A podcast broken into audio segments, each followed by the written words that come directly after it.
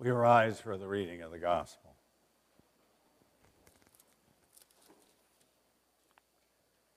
The Holy Gospel is taken from the Gospel of John, the 20th chapter, beginning at the 19th verse. Jesus appears to his disciples. On the evening of that first day of the week, when the disciples were together with the doors locked for fear of the Jews, Jesus came and stood among them and said, Peace be with you. After he said this, he showed them his hands and side. The disciples were overjoyed when they saw the Lord. Again, Jesus said, Peace be with you. As the Father has sent me, I am sending you. And with that, he breathed on them and said, Receive the Holy Spirit. If you forgive anyone his sins, they are forgiven. If you do not forgive them, they are not forgiven. We pray. O Lord, may the words of my mouth and the meditation of our hearts be pleasing in your sight, O Lord, our rock and our redeemer. Amen. You may be seated.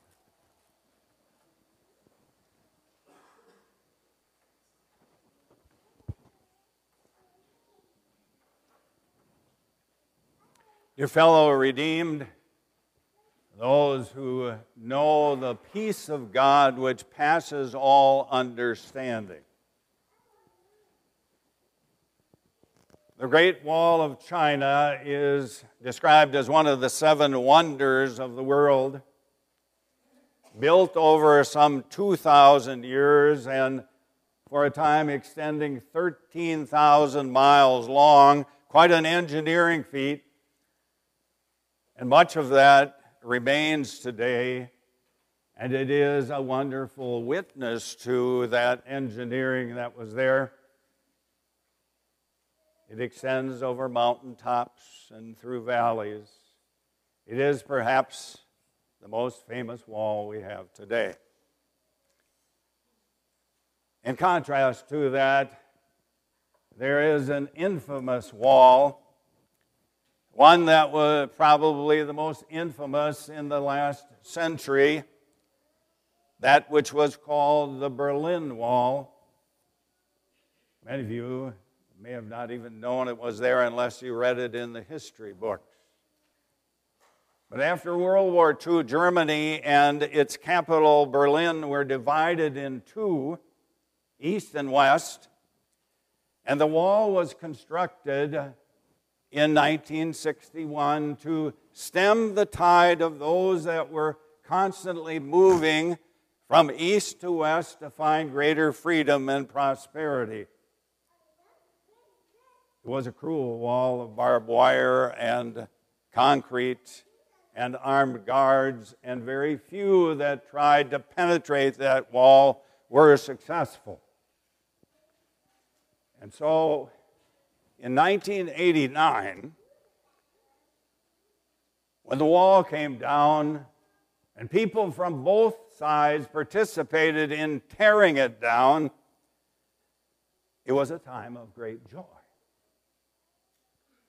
This morning, as we celebrate this second Sunday during the Easter season, and we are reminded of Christ's victory through his death and his victory declared through his resurrection, the Lord would have us in mind that there is an even more important wall that has been torn down through the coming of Christ.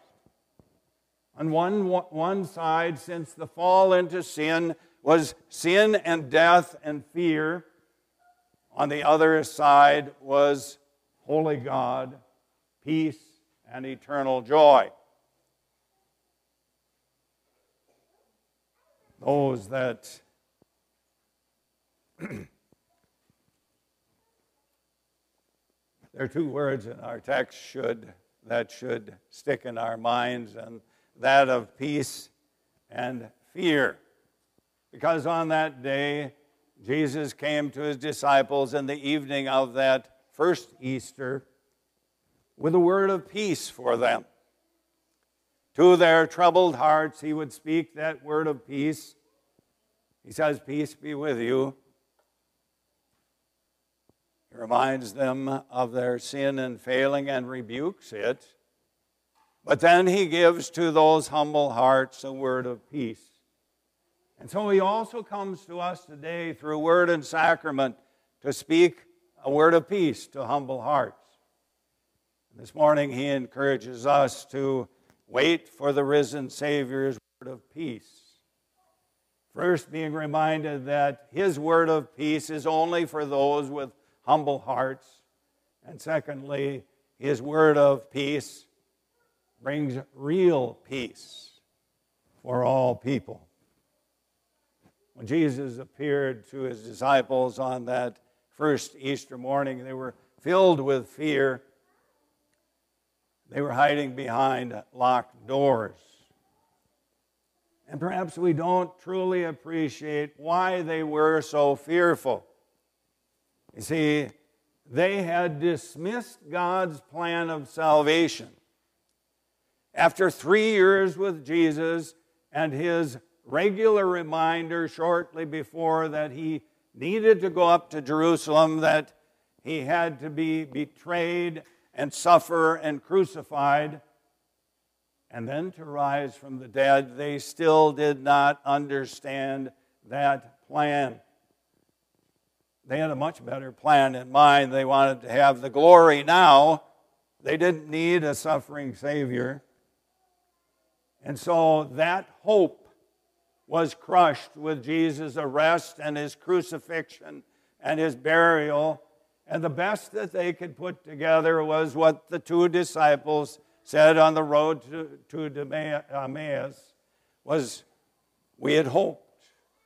We had hoped that he would be the one who would redeem Israel.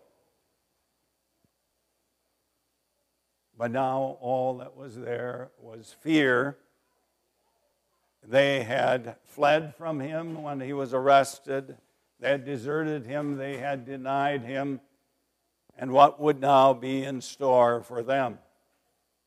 And in that fear, they also dismissed those eyewitness reports of the empty tomb and the appearance of Jesus to those early believers.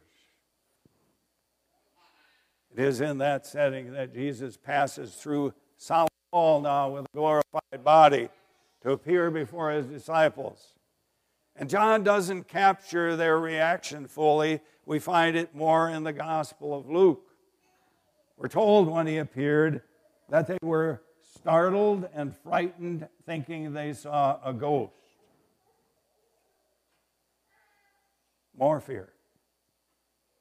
Perhaps a ghost, another worldly being that was there to trouble them.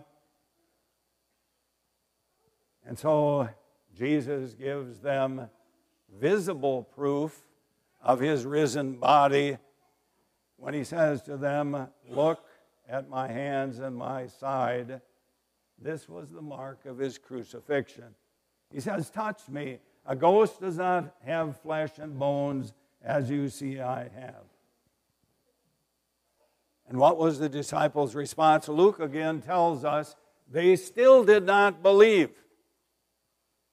And then Jesus stoops to give them more visible proof as he takes some of the broiled fish and eats it in their presence. And it is only then that they begin to appreciate what God's plan really was. Christ had to die to pay for sin, and then he would enter into his glory.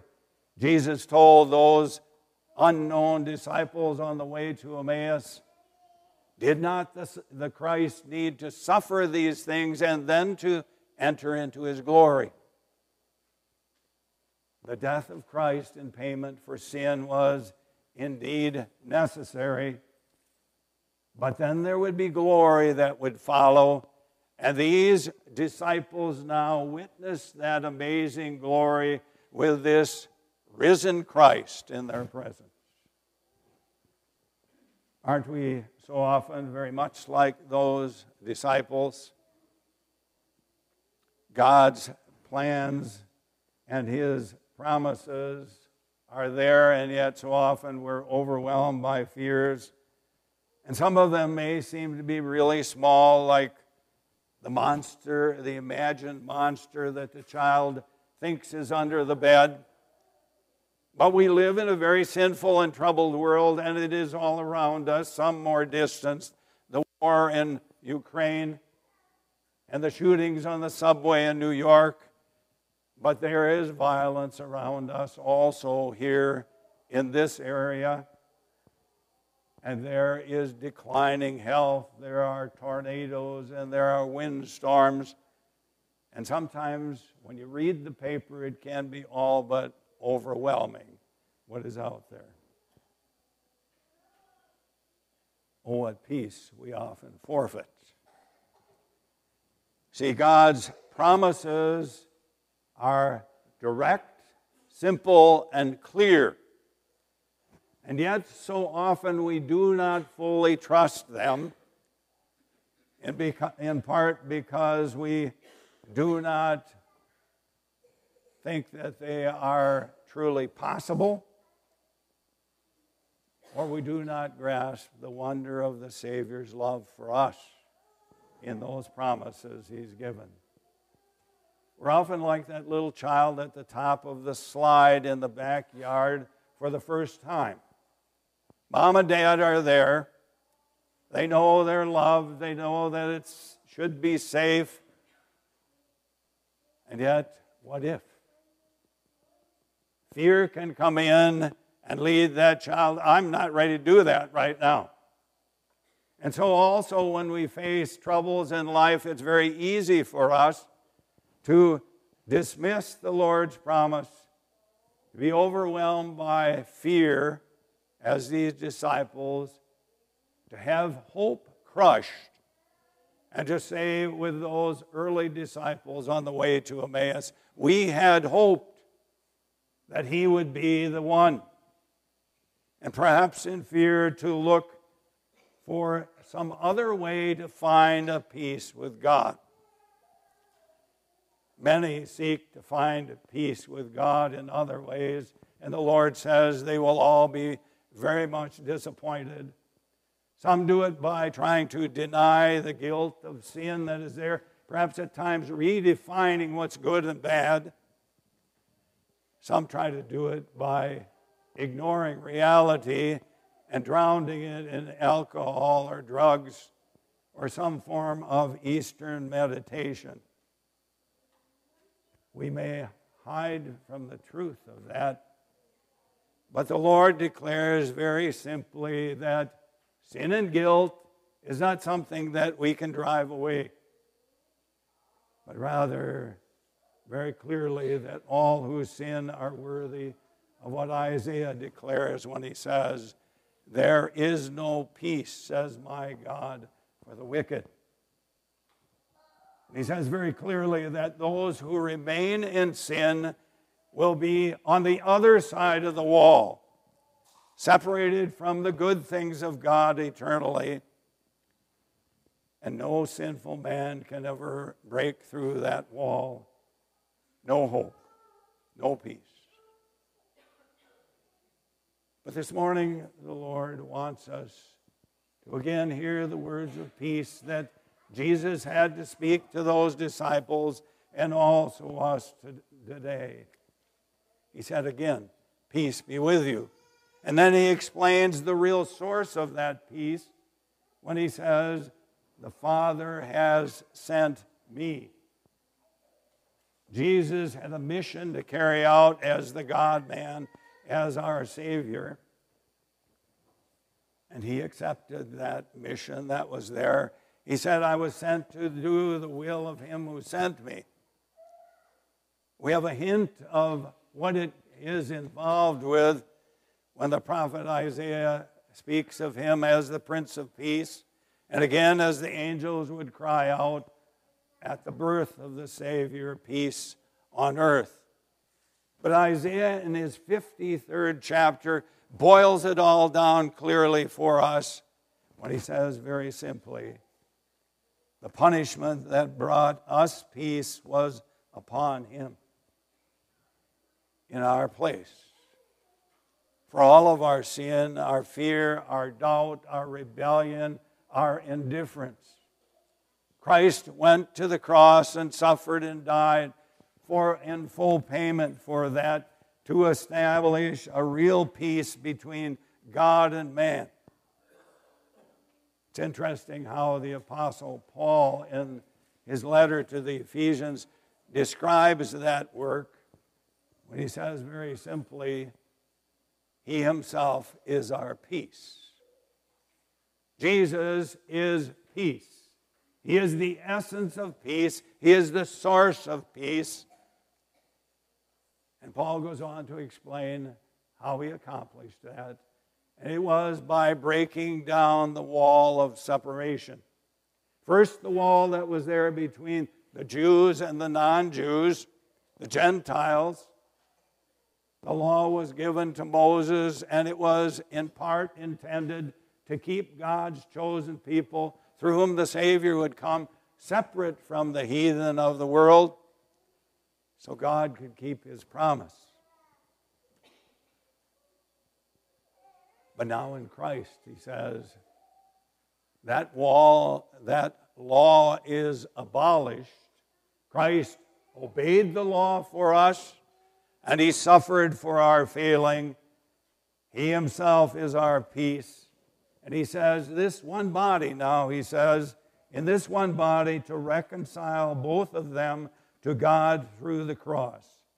For through him, that is Jesus, we have access to the Father by the one Spirit.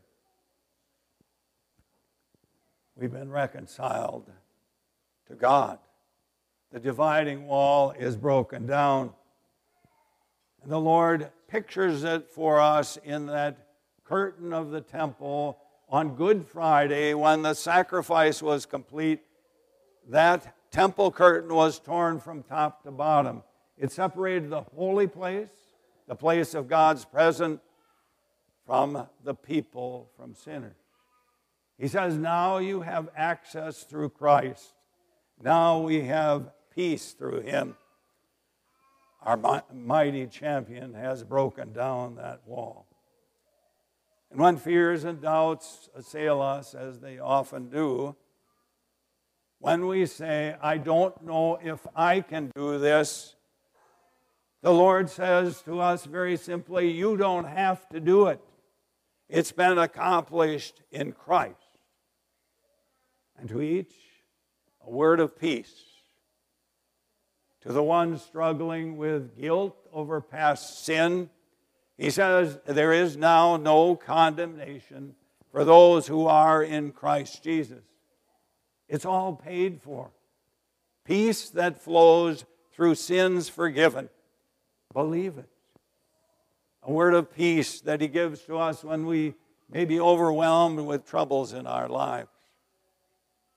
He says very simply first the cross and then the glory. Jesus said to his disciples, Did not the Christ have to suffer these things and then enter his glory? And He reminds us that it is also true for us as Christians. In this life, you will have trouble, but do not be afraid. I have overcome the world. First, the cross.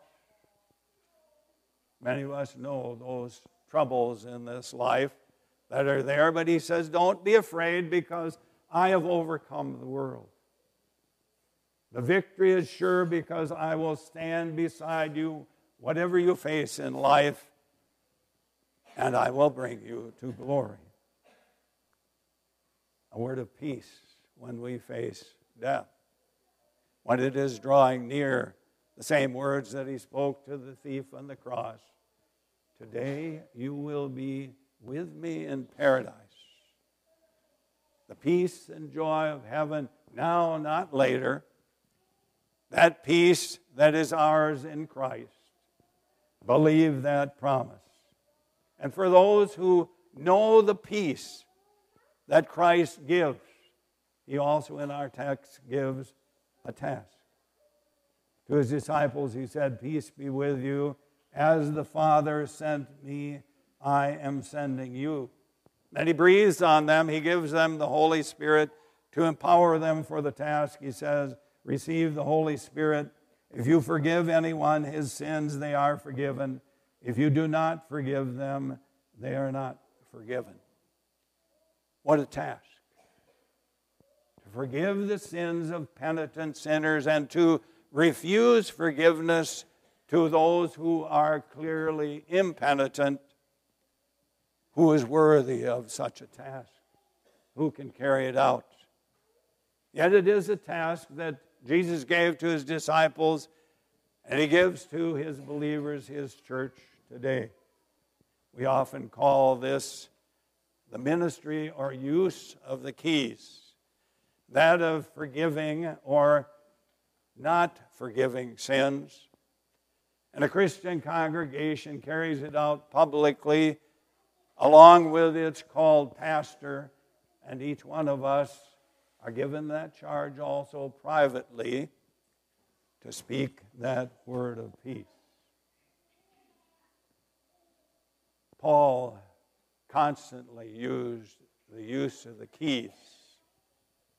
The binding key to declare sins not forgiven. To the Christian in Corinth who lived in a wicked world, he said very simply, Do you not know that the wicked will not inherit the kingdom of God?